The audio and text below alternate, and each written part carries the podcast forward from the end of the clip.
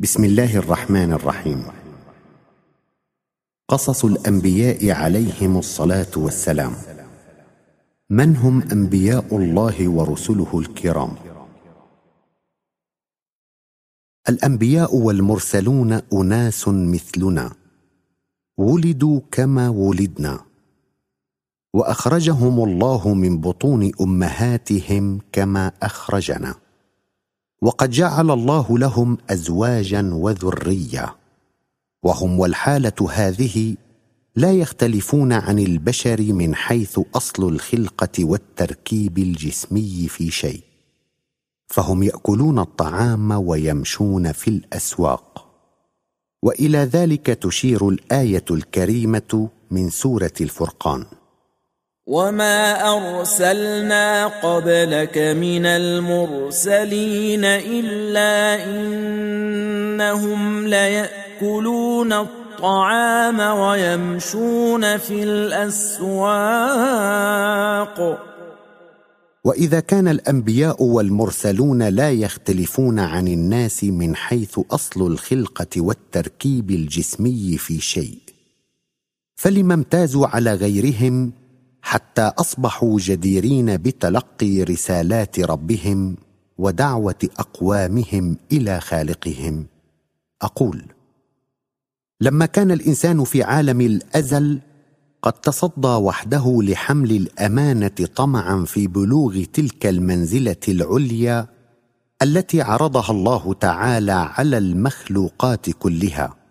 لذلك ميزه تعالى بجوهرة ثمينة. وخصه بجهاز عظيم يستطيع إذا هو استفاد منه حق الاستفادة أن يتوصل إلى تلك المنزلة التي تصدى لها ويتفوق على العالمين. وما هذه الجوهرة؟ وما ذاك الجهاز إلا التفكير بهذه الجوهرة الثمينة؟ أي بهذا التفكير تميز الإنسان على الحيوان وسائر المخلوقات. وبالتفكير يستطيع أن يتوصل إلى معرفة خالق الكون معرفة لا يدانيه فيها أحد من المخلوقات. وبالتفكير يستطيع الإنسان أن يهتدي إلى الطريق القويم والصراط المستقيم. وبه يتفاضل الناس ويصبحون على درجات. فمن كان أكثر تفكيرا كان أكثر سبقا ورقيا. وما الأنبياء والمرسلون؟ إلا أناس تميزوا عن سواهم باستفادتهم من هذه الجوهرة الثمينة أتم استفادة. فقد بدأوا منذ أن بدأ وعيهم يظهر يفكرون في أنفسهم وفيما حولهم فنظروا في الأرض وما عليها. والسماء وما فيها. نظروا في الشمس والقمر والنجوم. نظرات ملؤها التأمل والتفكير والإعجاب والتقدير. فأوصلهم نظرهم وتأملهم وهداهم تفكيرهم إلى وجود قوة عظيمة ساهرة ويد حكيمة مسيرة.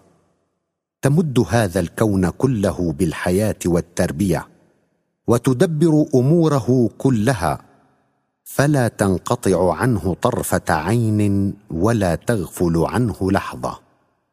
هنالك خشعت نفوسهم لهذا الخالق الكبير اجلالا وتقديرا وسجدت لهيبته خشية وتعظيما وعكفت في أبواب محبته ومشاهدة كماله لا تبرح لحظة ولا تغيب برهة.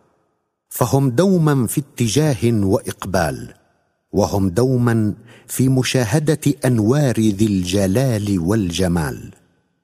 وفي الحديث الشريف نحن معاشر الأنبياء تنام أعيننا ولا تنام قلوبنا.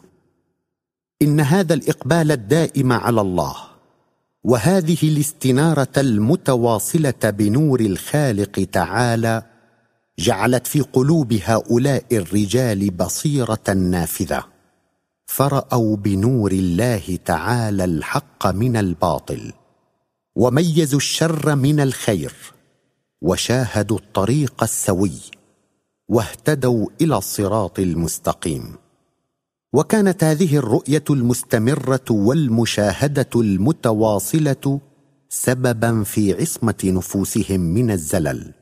وحفظها من الخطأ وطهارتها من الأدران ووقايتها من الوقوع في السيئات. كما كان إقبالهم الدائم على خالقهم سببا في اشتقاق الفضيلة والكمال. وامتلأت قلوبهم بالرأفة والرحمة والعطف والحنان. قال تعالى في سورة آل عمران فبما رحمة من الله لنت لهم. وبمثل هذه التقوى والإقبال على الله وبمثل هذه الصفات الكاملة التي تحلت بها نفوسهم وتلك الرحمة التي اكتسبوها من الله صاروا أهلا لأن يصطفيهم خالقهم وجديرين بأن يختارهم ويجتبيهم ربهم ليكونوا هداة لخلقه قائمين بتلقي رسالاته وتبليغها لعباده. قال تعالى في سورة الأنبياء وقالوا اتخذ الرحمن ولدا سبحانه بل عباد مكرمون.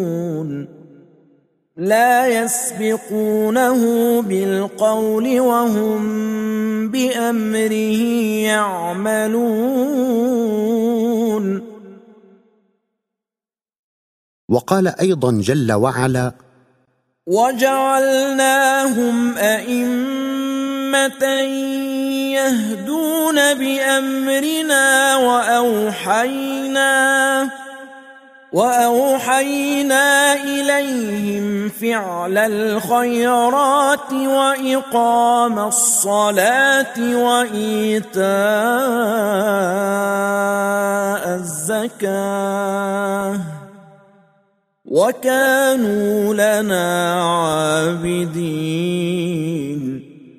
والحمد لله رب العالمين.